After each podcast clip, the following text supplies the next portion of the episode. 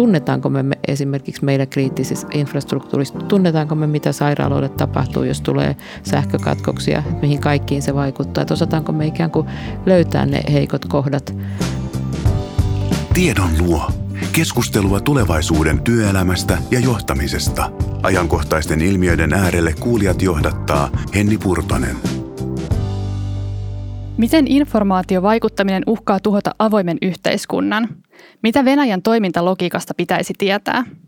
Tässä jaksossa me selvitetään, millaisia ilmiöitä hybridivaikuttaminen ja informaatiosota ovat ja miksi poikkeusolojen lainsäädäntömalli ei toimi nykyisessä turvallisuusympäristössä. Tervetuloa keskustelemaan Euroopan hybridiuhkien torjunnan osaamiskeskuksen johtaja Teija Tiilikainen. Kiitos. Ja sotatieteiden tohtori Saara Jantunen puolustusvoimien tutkimuslaitokselta. Kiitos.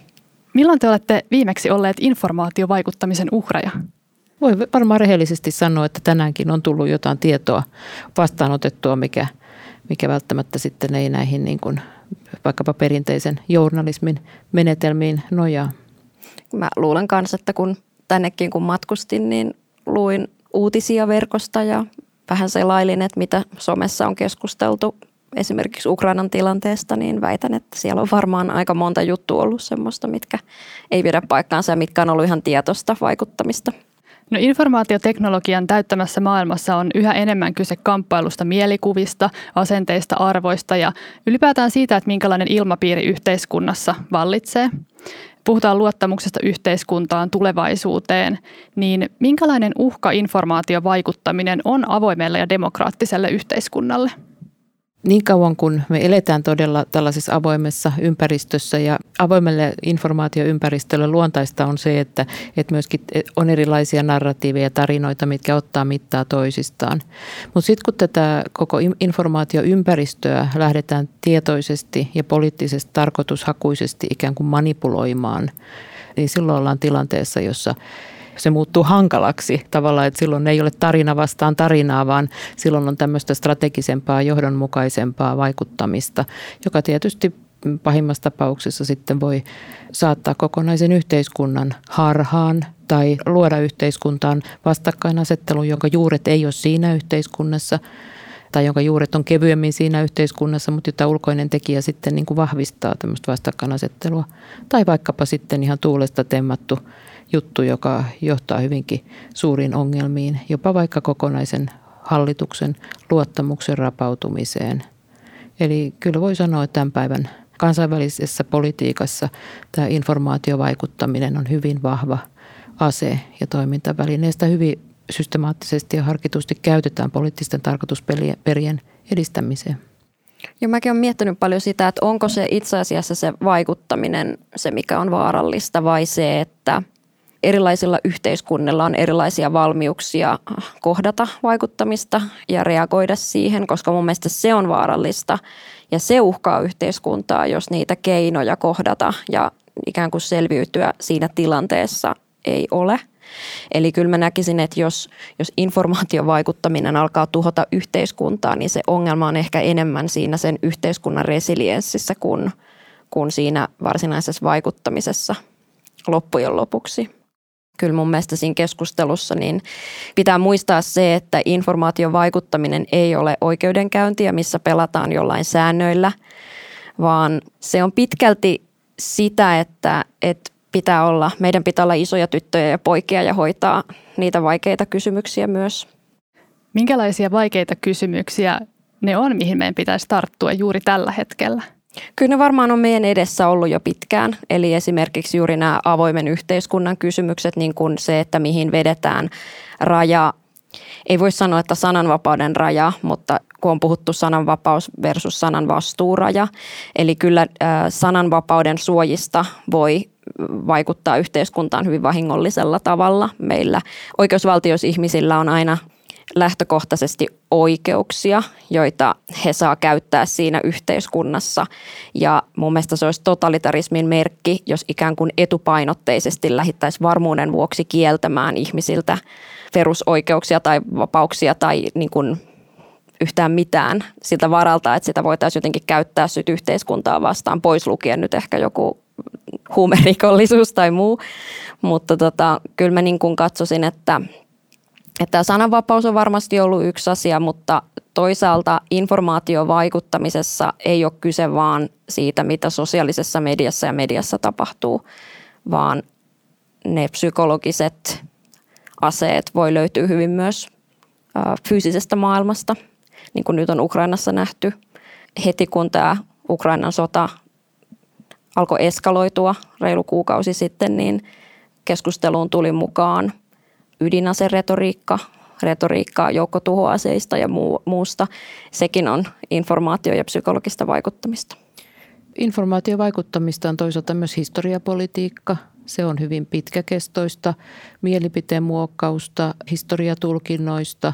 Se voi olla tällaisten vastakkainasettelujen rakentamista, oman kansakunnan erityispiirteiden jotenkin korostunutta esille tuomista – olemassaolon oikeutuksen niin kuin tällaista erityistä perustelua, joka sitten voi, jolla voi olla vahvoja poliittisia seurauksia kansakunnan itseymmärrykselle, sen suhteelle muihin kansakuntiin, sen, sen käsityksen, joka sillä on ikään kuin omasta paikastaan ja eri, erityisestä historiallisesta roolistaan maailmanpolitiikassa esimerkiksi. Eli ne ei ole vain tämän päivän sosiaalisen median lieveilmiöitä tai sitä vaikeutta saada ketään vastuuseen tai, tai seurata tekijää, vaan ne voi olla myöskin hyvin, hyvin tota pitkäkestoisia rakennettuja narratiiveja, joita sitten voidaan käyttää erilaisiin poliittisiin tarkoituksiin myöhemmin. Niin kuin, niin kuin todella meillä on tämän päivän sota Ukrainassa tyyppiesimerkki siitä, siitä ja se, että, että kuinka hyökkäjävaltiossa edelleen on vahvana se käsitys, että tähän brutaaliin tekoon on olemassa selkeä oikeutus. Eli tämä periaatteessa voi olla hyvin pitkäaikaista tämä informaatiovaikuttaminen ja siellä voi olla tosi monia erilaisia vaiheita ja ehkä tämmöisiä niin kuin erityyppisiä prosesseja sen koko pitkän aikavälin sisällä. Joo, ehdottomasti voi olla paljon erilaisia välineitä ja, ja kaikki informaatiovaikuttaminen, se ei välttämättä ole niin lähtökohtaisesti poliittisesti tarkoitushakuista, mutta sillä voidaan, voidaan ikään kuin luoda semmoiseen edellytyksiä. Ja se on ehkä se, mikä tekee siihen myöskin puuttumisen vaikeaksi. Mutta siinä taas, jos me puhutaan avoimesta yhteiskunnasta ja sanotaan, että meidän avointa yhteiskuntaa, sananvapautta käytetään hyväksi, niin toisaaltahan sitten se tarjoaa juuri meille sen keinon tässä informaatioympäristössä haastaa näitä, näitä ikään kuin poliittisesti tarkoitushakuisia tarinoita. Eli, eli just tämä avoin keskustelu ja, ja, ja tota, erilaisten näkökulmien esille tuominen, niin pitkässä juoksussa tarjoaa myöskin sen välineen. On vaikea nähdä avoimessa yhteiskunnassa.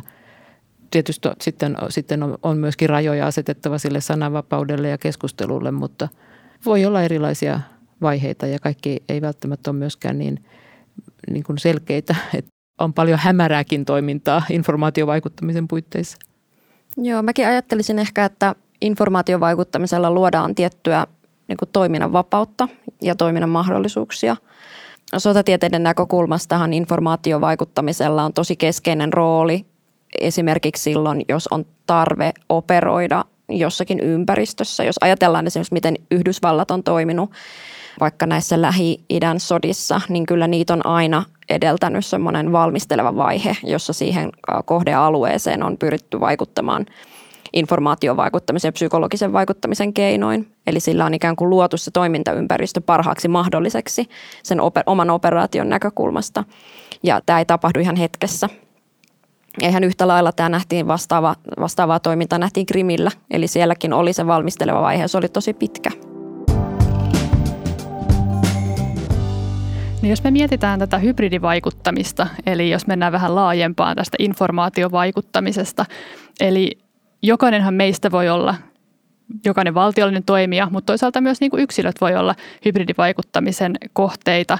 Ja jos me mietitään tätä meidän informaatiotodellisuutta, jossa me eletään tällä hetkellä, niin monilla tämmöisillä tavallisillakin kansalaisilla voi olla sosiaalisissa mediakanavissa useita tuhansia seuraajia ja sitten ehkä nämä sometilit voi olla hakkereille ja muillekin yllättävän arvokkaita tämmöisiä kanavia välittää sitten tätä väärää tietoa, disinformaatiota, värennettyä tai sitä omaa, omaa niin agendaa ja omia intressejä eteenpäin, niin miten yksilö pystyisi jotenkin varautumaan tähän ja mitä ylipäätään kaikkien meidän pitäisi tietää siitä informaatiovaikuttamista, jotta me pystyttäisiin meidän omassa arjessa sen työnkin ulkopuolella ottamaan huomioon turvallisuutta esimerkiksi tietotekniikassa ja muissa kysymyksissä.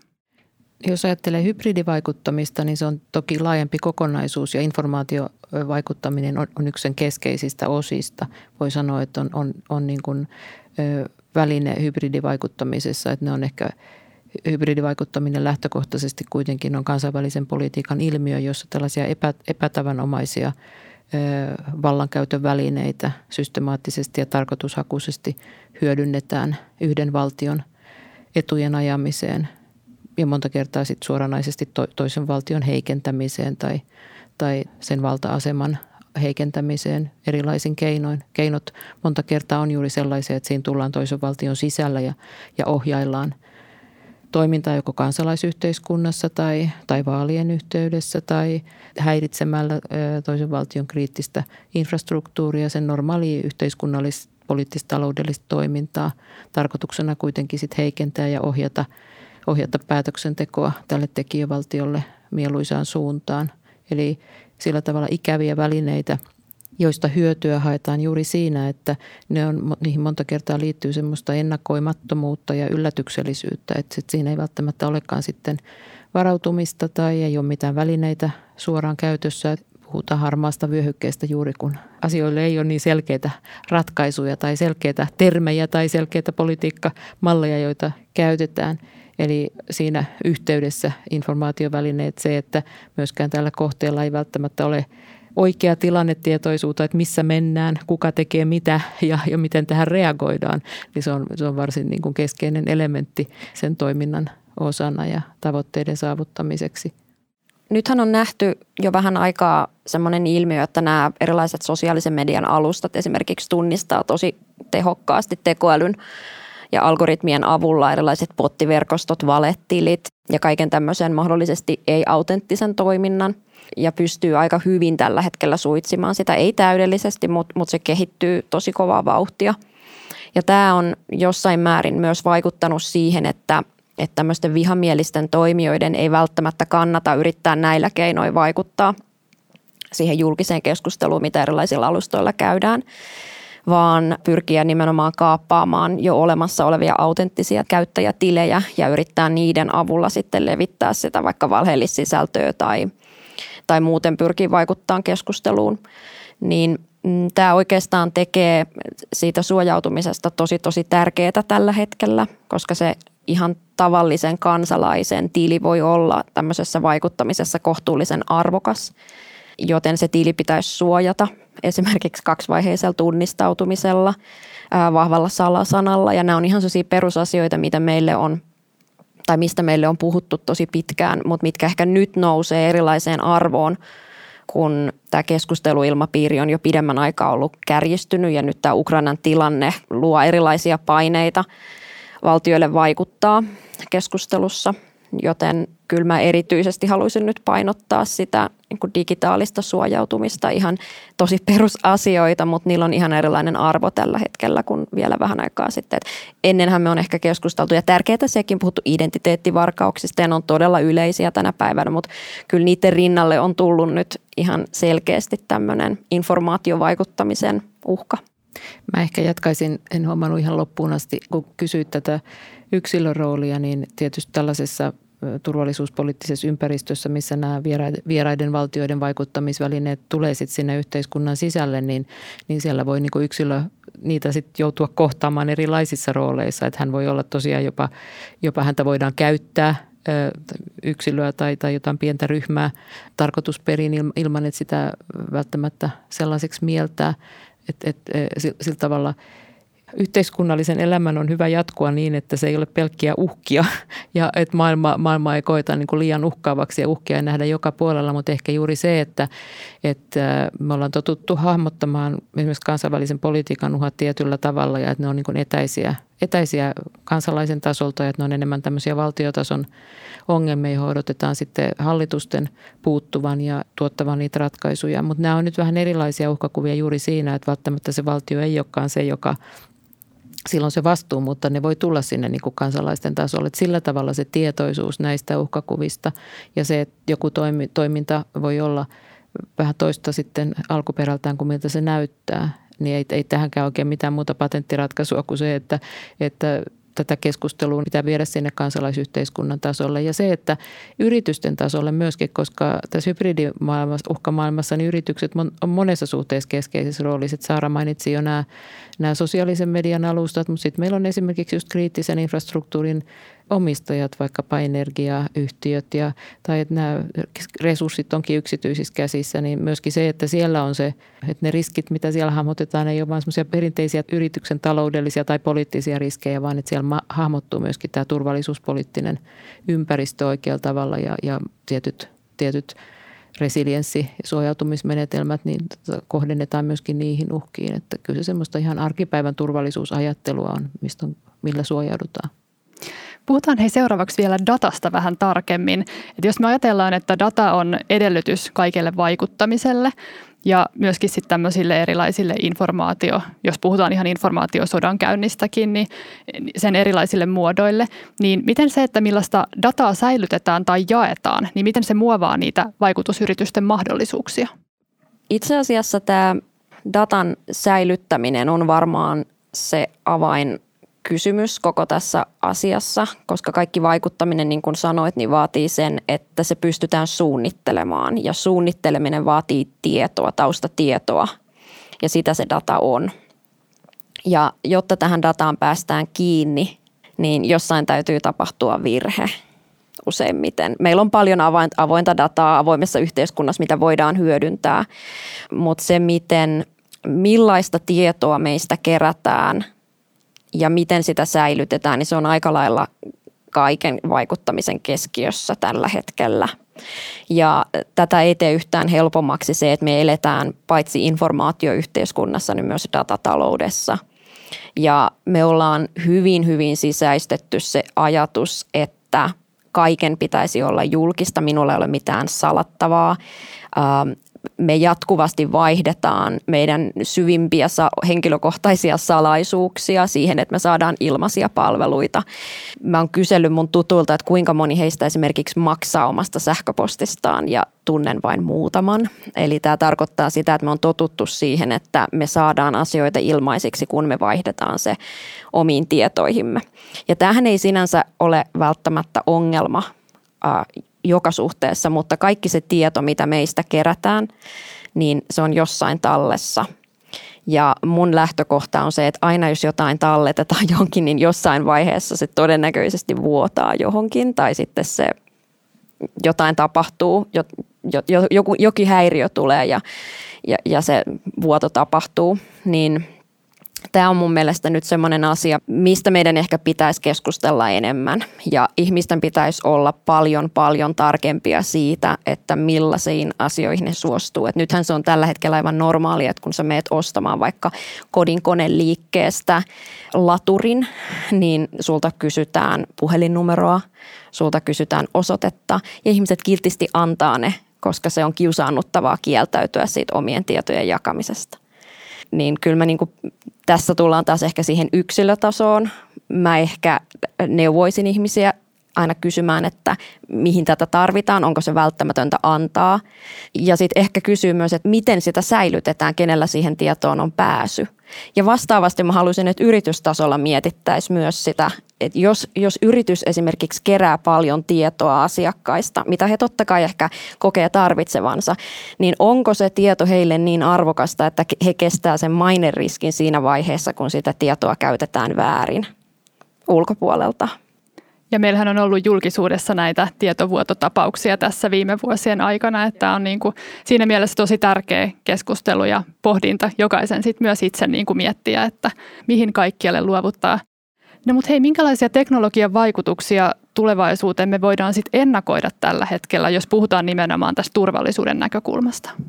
No se on jotenkin ihan valtava möhkäle tekisi mieli sanoa ja mietin, että kuinka paljon tämä turvallisuusajattelu on mukana, kun me kehitetään modernia teknologiaa ja haetaan niin kuin ratkaisuja, jotka helpottaa yhteiskunnallista tai taloudellista toimintaa, että kuinka paljon siinä on mukana aina se harkinta, että mitä riskejä ja haavoittuvuuksia nämä ratkaisut samaan aikaan meille tuo. Ja mä veikkaan, että että, että semmoinen, tässä on kuitenkin edelleen semmoinen niin teknologia-hurmos menossa, että, että niitä välttämättä ei sillä tavalla ajatella tai pohdita, kun olisi syytä.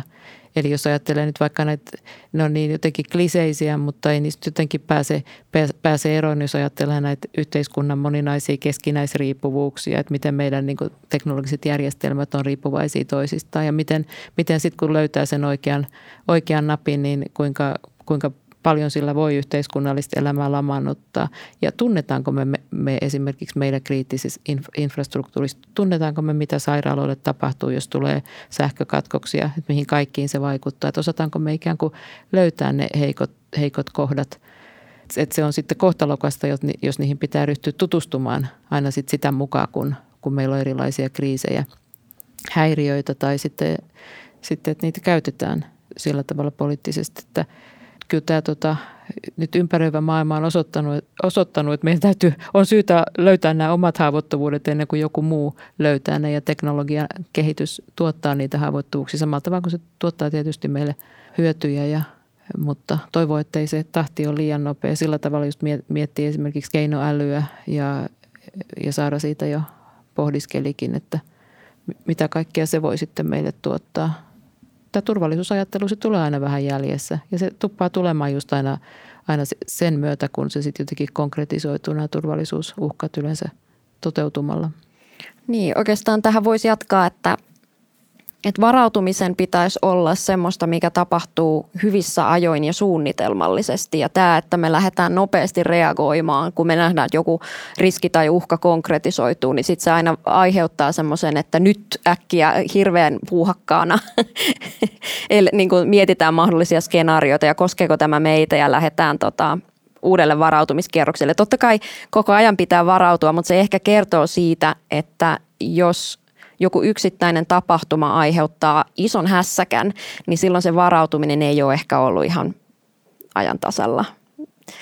Eli tota, tämä on semmoinen, mitä mä aina yritän ihmisille tehdä selväksi, että jos puhutaan varautumisesta, niin silloin se tarkoittaa, että sitten tehdään hyvissä ajoin ja suunnit, että siihen on joku suunnitelma, että me tiedetään, että mitkä on, tai että meillä on joku prioriteettilista, että mitkä ne on ne tärkeimmät asiat, mitä meidän pitää suojata – sitten monesti ollaan jo myöhässä, kun niin kuin lähdetään niin, sitten niin. siinä vaiheessa, kun jo asioita tapahtuu, niin miettimään, että, että miten nämä meidän turvallisuusasiat ja kysymykset onkaan. Tämän takia mä korostan, että niiden perusasioiden pitäisi olla, olla kunnossa yksilötasolla, yritystasolla, valtiotasolla, että, koska sitten kun se hässäkkä on päällä, niin sit on, siinä on aika paljon sitten tekemistä, niin että jos perusasioita pitää lähteä vetämään, vetämään uusiksi, niin se on vaikeuttaa toimintaa. Se voi monta kertaa olla ihan niinkin yksinkertaisesta asiasta kyse, kuin että eri hallinnon, jos ajatellaan nyt sitten vaikka valtiohallintoa, että eri hallinnon alat ei riittävästi keskustele keskenään. Että edelleen se turvallisuussektori on vähän niin kuin erityinen ja erillään ja, ja sitten näitä muita yhteiskunnallisia toimintoja kehitellään niin kuin muilla hallinnon aloilla. Se turvallisuussektori tulee mukaan yleensä silloin, kun on joku ongelma ja sitten se on auttamatta niin kuin jälkijättöistä, että – mehän ollaan totuttu ajattelemaan, että täällä Suomessa meillä on tämmöinen kokonaisturvallisuusjärjestelmä ja täällä on, on pieni valtio ja sen etuna on juuri se, että, että täällä kaikki tietää vähän mitä toiset, toiset puuhaa, mutta tämä teknologia on tietysti, että se, sen puitteissa mennään nopeasti eteenpäin ja niitä järjestelmiä otetaan käyttöön ja silloin pitää juuri olla sitä varautumista ja myöskin sitä, sitä tota ennakointikykyä sit niistä riskeistä. Joo, ja siis jos miettii, että tämä maailma muuttuu valtavan nopeasti ja tulee näitä tämmöisiä arvaamattomia ja yllättäviä tapahtumia, mitä meillä nyt on ollut tässä viime vuosien aikana moniakin, niin tota, jotenkin se hallinnon tehokkuushan korostuu tällaisissa kriisitilanteissa tai kun tapahtuu yllättäviä asioita. Ja jokainen hallinnonalahan tietysti sitten katsoo ja arvioi sitä tilannetta sen oman toimintakentän näkökulmasta ja sitten kaikista havainnoista välttämättä se tieto ei kulje niin hyvin eri toimijoiden välillä tai eri hallinnonalojen välillä, jolloin sitten tämä kokonaiskuva voi jäädä vähän semmoiseksi, että sieltä puuttuu joku semmoinen tietty tärkeä palanen ja sitten ehkä tehdään joku väärä tulkinta tai väärä arvio ja sitten voidaan olla ongelmissa. Mutta miten te sanoisitte, että kuinka iso tämmöinen Kuinka iso uhka tällainen siiloutuminen voi olla sitten Suomen turvallisuudelle? Voi se olla. Ja mun mielestä tämmöiset ongelmat ratkeaa vaan sillä, että harjoitellaan yhdessä. Et ei ole ihan sattumaa, että esimerkiksi puolustusvoimissa mennään niin harjoituspainotteisesti kaikessa, kaikessa varautumisessa, kaiken uuden opettelussa. Kaikki treenataan aina monta kertaa ja aina sanotaan, että maa sotii niin kuin se harjoittelee – Niin tämän mun mielestä pitäisi koskea ihan siis kaikkia hallinnonaloja ja näiden hallinnonalojen pitäisi treenata yhdessä. Ja mitä monimutkaisemmaksi se yhteiskunta menee, jos puhutaan teknologiasta ja kaikesta yhteensopivuudesta ja johtamisesta, niin sitä enemmän pitäisi harjoitella. Mutta se on myös resurssikysymys, että siihen pitäisi resurssoida oikeasti aikaa ja paukkuja, et, koska jos, jos se kaikki harjoittelu tulee sen kaiken muun arkisen työn päälle, niin se on tosi raskasta. Et se, siihen pitäisi niinku löytää ihan uusia prioriteetteja siihen harjoitteluun.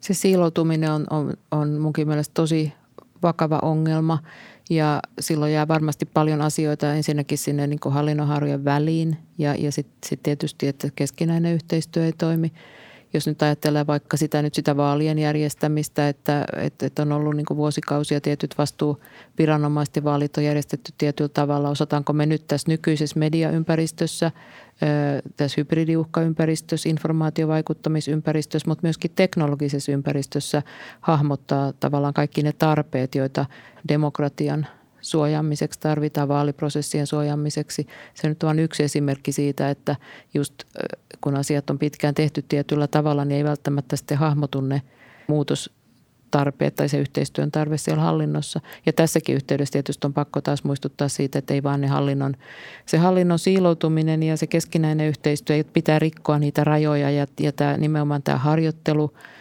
varautuminen, ennakointi, mutta sitten just se yksityisen sektorin toimijoiden tuominen mukaan tähän keskusteluun. Ja se ta- tavallaan sama tilannetietoisuus ja sama tapa hahmottaa maailmaa riittävässä määrin niin on, on tarpeellinen.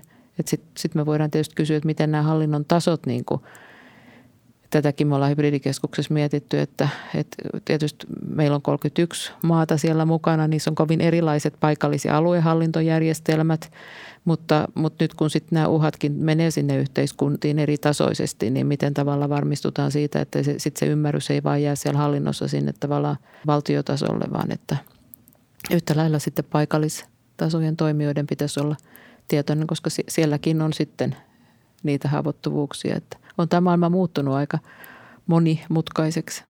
Mm.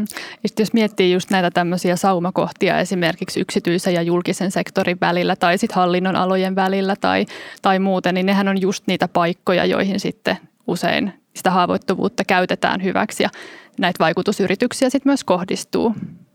Kyllä nimenomaan semmoisiin kohtiin, kun ne, jotka sitten vastuusuhteet ehkä ihan selkeät tai sitten on jostain syystä jäänyt joku aukko sinne hallinnon alojen väliin, että ei olekaan tota huomattu huomioida.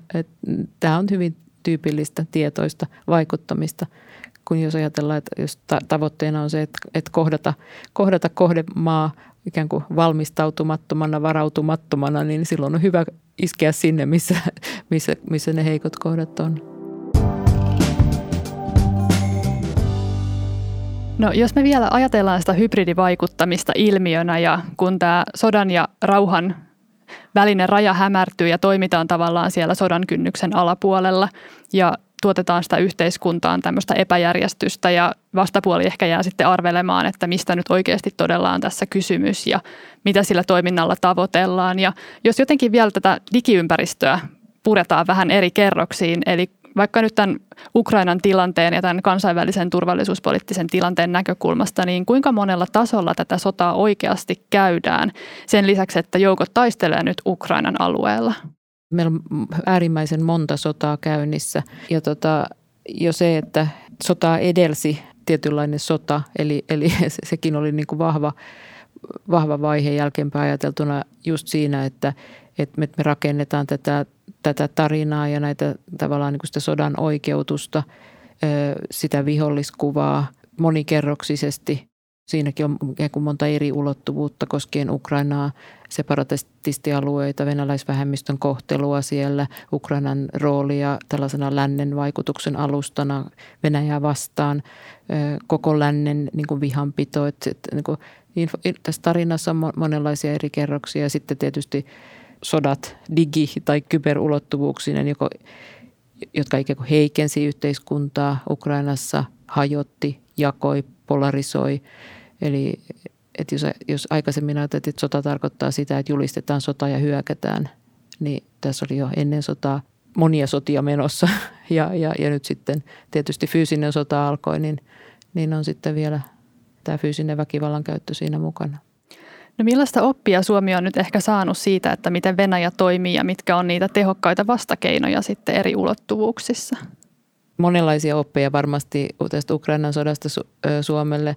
Ja yksi on se, että, että oppii luke, lukemaan ikään kuin tätä tilannetta, joka on tietysti vaikea lukuinen, niin kuin puhuttiin, että nämä hybridivälineiden käyttö ennen sotaa silloin, jolla pyritään hämmentämään juuri sitä, paitsi sitä kohdetta, mutta tässä tietysti Venäjä pyrkii hämmentämään koko länttä, pitämällä länttä hyvin pitkään epätietoisena siitä, että tuleeko jotain sotilaallista operaatiota vai onko tämä, jääkö tämä ikään kuin tällaiseksi pelkäksi jännitteen nostamiseksi, epä, epävarmuuden ruokkimiseksi, onko tämä poliittinen ase, jota, jota Venäjä pyrkii käyttämään näissä neuvotteluissa, jossa se pyrkii saamaan sopua niin kuin aika mahdottomat tuntuvasta kysymyksestä, eli siitä, että länsi, länsi suostuisi siihen, että, että NATO ei ikinä laajennu, vai niin kuin mitä varten rakennetaan tämmöistä konfliktia – Eli Suomellekin tietysti meillä on tämä kokonaisturvallisuuden malli ja puolustus on myöskin niin kuin henkistä maanpuolustusta. Se on niin kuin resilienssiä hyvin monimuotoisesti.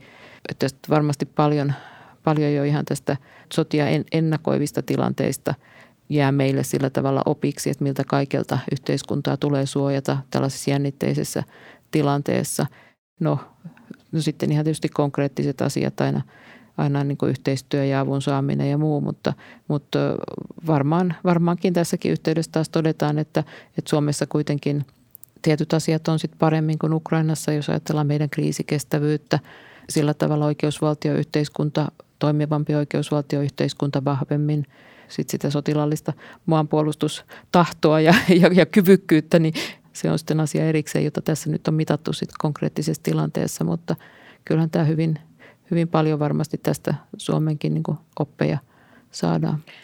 Kyllä mä oon oikeastaan seurannut sitä Ukrainan hallinnon ketteryyttä tosi mielenkiinnolla, koska jos ajatellaan, että miten, millainen kontrasti Venäjän ja Ukrainan välille on syntynyt ihan tarkkailemalla sitä informaatioympäristöä ja siellä toimimista, niin onhan se ihan järjettömän ketterää se – Ukrainan toiminta, ihan siis uusien teknologioiden hyödyntäminen, että he kykenevät tuommoisessa tilanteessa ottaa uusia innovatiivisia niin kuin toimintatapoja käyttöön, mikä voisi olla monelle jäykälle organisaatiolle niin kuin normaalioloissakin haastavaa, niin, niin siellä on lähdetty aika ennakkoluulottomasti siihen.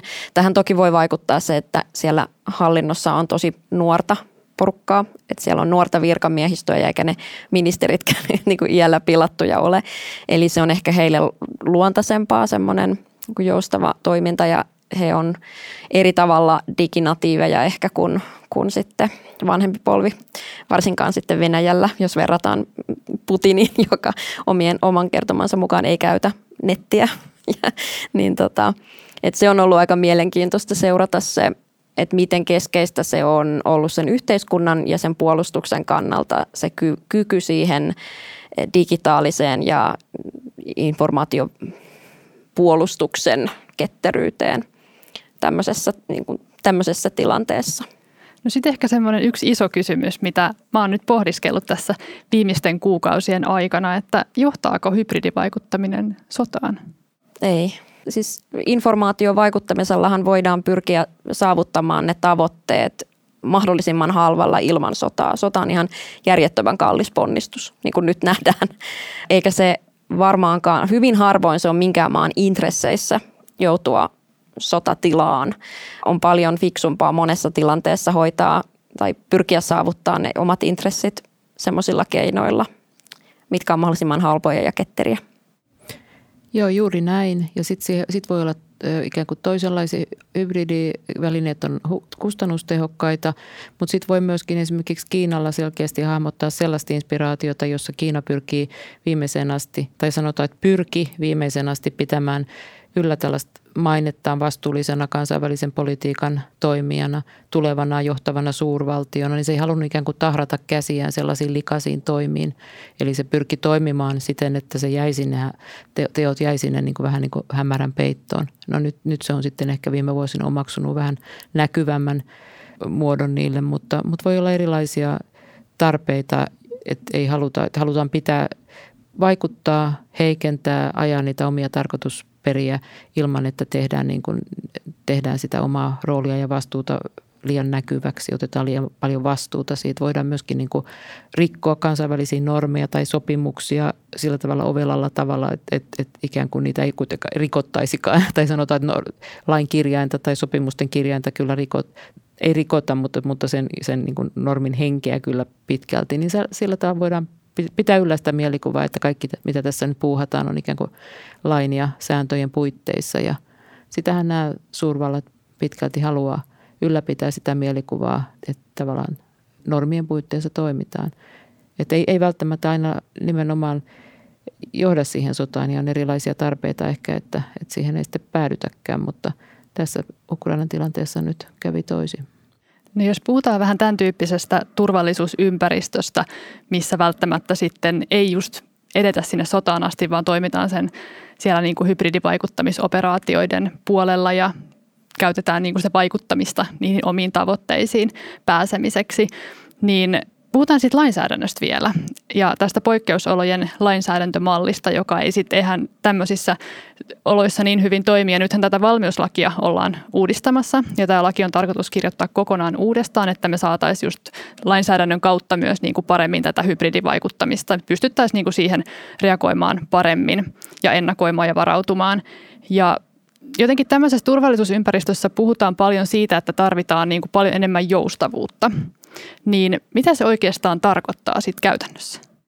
No valmiuslain puitteissa se varmaan tarkoittaa nyt ennen muuta sitä, että, että nykyinen valmiuslainsäädäntö ei soveltamisalansa osalta tunnista, että se on, se on sillä tavalla perinteinen. Se tulee kyllä näiden hybridiuhkien niin kuin rajalle, mutta, mutta nyt näitä niin kuin viimeaikaisia hybridiuhkien muotoja, joita Suomeenkin on ko- kohdistettu, esimerkiksi tämä laittoman maahanmuuton käyttäminen, niin on, on kyseenalaista, että jos sellainen suuri operaatio Suomeen kohdistettaisiin, olisi tarve ottaa käyttöön poikkeusolojen toimivaltoja, niin onko meidän valmiuslaki tavallaan tunnistaako sen, että nyt, nyt mä ymmärrän, että tätä soveltamisalaa ollaan sillä tavalla laajennettu, että saadaan nämä, myöskin nämä hybridiuhka, todennäköisimmät hybridiuhka muodot sitten sen ikään kuin piiriin, että, että sellaisissa tilanteissa nekin voivat sitten antaa aihetta tai oikeuttaa tavallaan poikkeusolojen mukaisen, mukaisten toimivaltojen käyttö, käyttöönoton. Eli että mietin sitä, sit sitä joustavuutta, mutta tämä näyttää nyt ainakin olevan se ensimmäinen tavoite, mitä nopeutetussa aikataulussa tavoitellaan. Sitten se enemmän kokonaisuudistus on jotain muuta, johon, johon en, en yksityiskohtien tasolla oikeastaan uskalla ottaa kantaa, mitä, mitä kaikkea siellä on paketissa. Niin, voiko laki ylipäätään olla kovinkaan joustava? Sitä mietin. Että ehkä kyse olisi siitä, että pystytäänkö me niin kuin hallinnossa joustavaan työskentelyyn, koska jos mietitään hybridivaikuttamista ja sitä, että se perustuu tuommoisten heikkouksien löytämiseen ja rajapintojen hyväksikäyttöön ja riippuvuuksien hyväksikäyttöön, niin sehän tarkoittaa sitä, että aina kun säädetään uusi laki, niin sitten se analysoidaan pahantahtoinen osapuoli katsoo, että ahaa, no nyt nämä asiat on edelleen semmoisia, mitä me voidaan käyttää. Tai okei, siellä on tällainen pykälä, että tätähän voidaan käyttää hyväksi näin. Että kyllähän se menee sitten siihen uudelleen siihen mankeliin ja katsotaan, että, että miten, miten he päivittää toimintatapojaan. Ja sitten se on taas vanha se laki sen jälkeen, Eli pitäisi kyetä semmoiseen niin kuin joustavuuteen siinä, että kun havaitaan, että ahaa, että nyt tämmöinen uusi uhka nousee, niin sitten reagoidaan siihen siinä lainsäädännössä nopeammin, päättäväisemmin ja niin edelleen. Et, et siinä varmaan on se joustavuus, mitä, mitä tarvitaan. Et, et lakihan itsessään ei varmaan voi joustaa hirveästi, että senhän pitää olla hyvin selvätulkintainen ja näin. No jos me palataan vielä tähän tämmöiseen niin kuin informaatiovaikuttamisen maailmaan ja puhutaan siitä just ilmiönä ja jotenkin me ollaan puhuttu siitä, että se on vähän semmoista niin kuin arvaamatonta ja hyökkääjää, kuka sitä vaikutusyritystä tekee, ei välttämättä aina kyetä tunnistamaan. Ja silloinhan se on kaikkein tehokkainta, jos sitä tämä kohde ei havaitse eikä tiedä tulleensa vaikutetuksi. Mutta Miten tavallaan sitten tämmöisissä tilanteissa niin kun pystytään kohottamaan sitä omaa valmiutta oikea-aikaisesti, jos me ei tavallaan tunnisteta, että hei nyt meihin on vaikutettu, vaan me ehkä ollaan tyytyväisiä, että no ei tässä mitään, jatketaan arkea niin kuin ennenkin. No ainakin se, mitä voi sanoa, että onneksi ihminen oppii yleensä vanhoista erehdyksistä ja itsekin tiedän, että on tällaisia omia kokemuksia, jossa, jossa sitten jälkeenpäin huomaa, että, että ikään kuin on mennyt lankaan ja Muistan, kun edellisessä roolissani ulkopoliittisen instituutin johtajana niin tietyssä hankalassa poliittisessa tilanteessa, niin sain hirvittävän määrän tällaista lokapostia, jossa sitten kritisoitiin instituutin tutkijoiden lausumia julkisuudessa ja kuinka, kuinka heikkoa ja virheellisiä ja, ja muuta tietoa ne perustuivat. Siinä sitten jo ehdin niin kuin pohtia, että, että nyt täytyy, täytyy, täytyy tehdä jotain, mutta sitten sit vasta syntyi se ymmärrys, että nämä onkin nyt vaikuttamisyrityksiä, että minuun ollaan niin kuin, kohdennetaan tällaisia viestejä nimenomaan vaikut, yrityksissä hiljentää tai ohjata jotenkin uudelleen tai, tai muuta. Sitten sit kyllä, kun kerran sen niin kuin kokee, niin kyllä sitä herkästi oppii ja oppii niin kuin tarkkailemaan itseään ja on vaikea tietysti sanoa, että niin kuin, miten sitten voi tällaisista vertaisryhmistä tai, tai tällaisista keskusteluista. Me tarvitaan paljon yhteiskunnallista keskustelua, myöskin konkreettista keskustelua tilanteista jo, ja, ja, ja niistä muodoista, joilla, joita nämä vaikutusyritykset voi, voi saada, että ihmiset pystyy tunnistamaan niitä tilanteita omassa elämässään. Vaikea se on niin oppikirjoista tai, tai koulukirjoihin kirjoittaa, että kyllä se tietysti ne tilanteet myöskin elää ja muuttaa muotoaan, että en tiedä onko, onko tähän mitään semmoista aukotonta – keinoa, millä, millä sitten tiedostaa omia haavoittuvuuksia. Niin, tämähän on vähän sama kuin ajattelisi, että nyt kun mä oikein tsemppaan, niin kukaan ei enää onnistu valehtelemaan minulle. Eihän me voida vaikuttaa siihen, että onnistuisi joku valehteleen tai että meenkö mä lankaan. Sehän on sinänsä ihan inhimillistä, että ja varsinkin demokratioissa on se kansalaisten välinen luottamus ja ylipäätään yhteiskunnallinen luottamus on se, mikä ylläpitää sitä demokratiaa – niin totta kai semmoisessa yhteiskunnassa sitten se haavoittuvuus on siinä, että, että tavallaan, että jos joku lähettelee sulle sähköpostia ja sanoo, että sun alainen on tehnyt näin, niin ethän se voi suoraan sanoa sille, että aivan varmasti valehtelet. Aivan varmasti ei ole tehnyt näin. Totta kai sehän on juuri miten, miten meidät on opetettu toimimaan, että ahaa, okei, tuli tämmöistä tietoa, mun pitää ottaa tämä tieto huomioon. Et en mä niinku itse näe siinä mitään muuta vaihtoehtoa kuin sen, että pitää pystyä aina ehkä katkaisemaan se se tunne, että mun pitää nyt heti reagoida, mun pitää heti tehdä päätös. Tai että mun pitäisi niin kuin nopeasti ymmärtää, että mikä tämä iso kuva on. Että sehän syntyy vähitellen ja sen kokemuksen myötä se käsitys siitä, että miltä tämä tilanne voisi näyttää. Ja sä tarvit aina muutaman datapisteen, että sä voit ruveta yhdistelemään, että ahaa, ahaa, okei, että nämä asiat nyt selvästi liittyy toisiinsa. Ja mä oon ehkä tämä on niin kuin mulle itselleni ollut semmoinen, missä mä oon joutunut tekemään töitä, koska mä oon semmoinen aika ad hoc monissa tilanteissa, että mä reagoin nopeasti, mä haluan saada valmiiksi nopeasti, että et semmoinen opettelu siinä, että et voi ottaa aikaa ja ei ole pakko reagoida. Ja se on itse asiassa suojautumisessa erinomaisen hieno keino. Et ei ole pakko, että jos sä näet vaikka jotain vaikuttamista, niin siihen voi ottaa etäisyyttä. Sitä voi tarkkailla ulkopuolelta ja ei ole pakko tehdä yhtään mitään. Voi niin kuin sisäistää, että mitä tässä tapahtuu ja sitten tehdä päätöksiä. Mutta välittömät reaktiot ei ole mitenkään välttämättömiä. Niin tämä on varmaan yksi semmoinen, mihin pitää jokaisen opetella, myös organisaatioiden ja varmaan valtioidenkin. Ja niin kuin nyt, mun mielestä tästä on ollut vähän keskustelua nyt tämän Ukrainan sodan eskalaatiovaiheen alla mun mielestä presidentti Niinistökin mainitsi tähän suuntaan siinä vaiheessa, kun Venäjä rupesi esittämään näitä vaatimuksia, lähetteli kirjeitä ja vasta- halusi va- vastauksia näihin, että, että ihan kaikkeen ei tarvitse niin heti reagoida. Ää, niin tämä on itse asiassa tosi tärkeää tämmöisissä epäselvissä tilanteissa. Totta kai pitää olla niin kuin valmiutta ja niin kuin tilannekuva kunnossa, mutta, mutta se, että tarvitsi heti sännätä, kun risahtaa, niin se on se, mihin pitää opetella.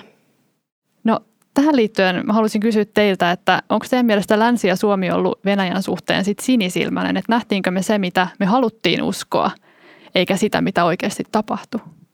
Varmasti monessa suhteessa. Ja varmaan näin on aina ollut. Ja se varmaan liittyy juuri tähän suomalaisen ja venäläisen, yhteiskun- tai venäläisen yhteiskuntien semmoiseen syvimpään eroon, mikä liittyy siihen yhteiskunnalliseen luottamukseen. Et jos Suomi on korkean luottamuksen maa ja Venäjä ei, niin äh, mun mielestä on luontevaa, että silloin Suomessa tai yleisemmin länsimaissa ajatellaan, halutaan niin kuin uskoa kuitenkin kuin parasta. Se on sinänsä ihan niin kuin ymmärrettävää, se on ihan inhimillistä.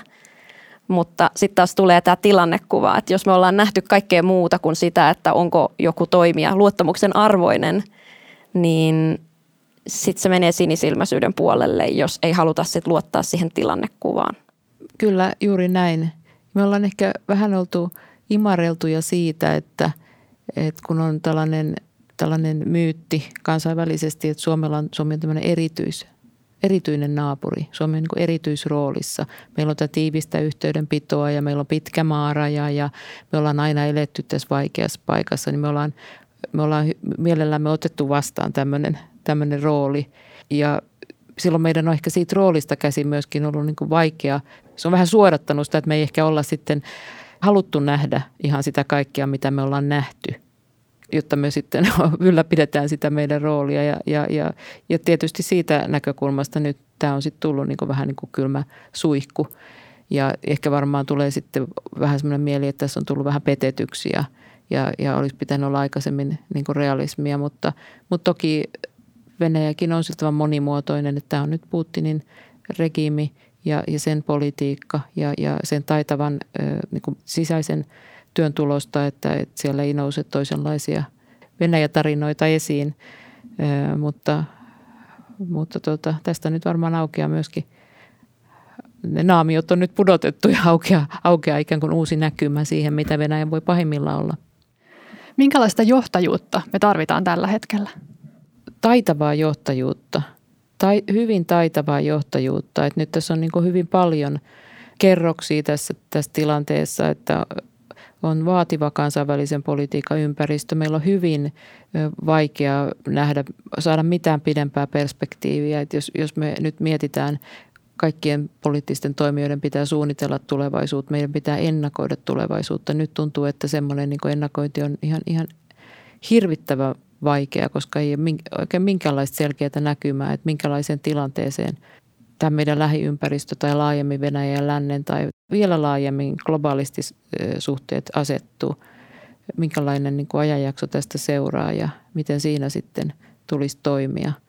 Eli kyllä tämä taitavaa johtajuutta vaatii, tätä, vaatii taitavaa johtajuutta myöskin mun mielestä sisäisesti Suomessa siinä, että meillä on tietysti nyt kiivas keskustelu turvallisuuspolitiikan muutoksesta käynnissä ja kansalaiset on huolissaan, kansalaisyhteiskunta on, niin siellä on tavattomasti huolta, tämä koskettaa kaikkia. Meillä on monta kriisiä ollut, tietysti pandemiakaan ei ole vielä ohi, että tässä on niin kaikkia koeteltu ja, ja myöskin semmoinen yhteiskunnan turvallisuuden tunne on niin monta kertaa järkkynyt. Tietysti Suomi on nyt sisä, sisäisesti konsensusyhteiskunta ja, ja luottamus valtaa pitäviin on vahva ja, vahva ja nämä on niin semmoisia perus, peruspalikat on kunnossa, mutta ympäristö on niin vaativa, että siinä sitten tota, samalla sen kansalaisten niin kuin turvallisuuden tunteen oikeanlainen vaaliminen ja sitten tietysti oikeiden poliittisten ratkaisujen tekeminen avoin, avoimen demokraattisten, avointen demokraattisten prosessien pohjalta, niin, niin vaatii kyvykkyyttä. Ja samalla sitten tietysti siitä huolehtii huolehtimista, että ne demokraattiset prosessit säilyy suomalaisissa käsissä, ettei niitä sitten, kun ollaan puhuttu huomaamattomasta vaikuttamisesta, niin päästään ohjailemaan jostain muualta. Mun mielestä johtamisen pitää nyt olla korostuneen rehellistä. Se on kuitenkin se semmoinen, niin kuin tässä on puhuttu sinisilmäisyys, niin se on kuitenkin semmoinen, mikä on niin kuin ahdistanut ihmisiä ja varmastikaan kukaan ei halua enää olla siinä tilanteessa, että tulee semmoinen olo, että, että se oma tilannekuva on ollut täysin väärä ja että ikään kuin semmoinen yhteiskunnallinen kunnallinen narratiivi on kannustanut siihen valheelliseen tilannekuvaan.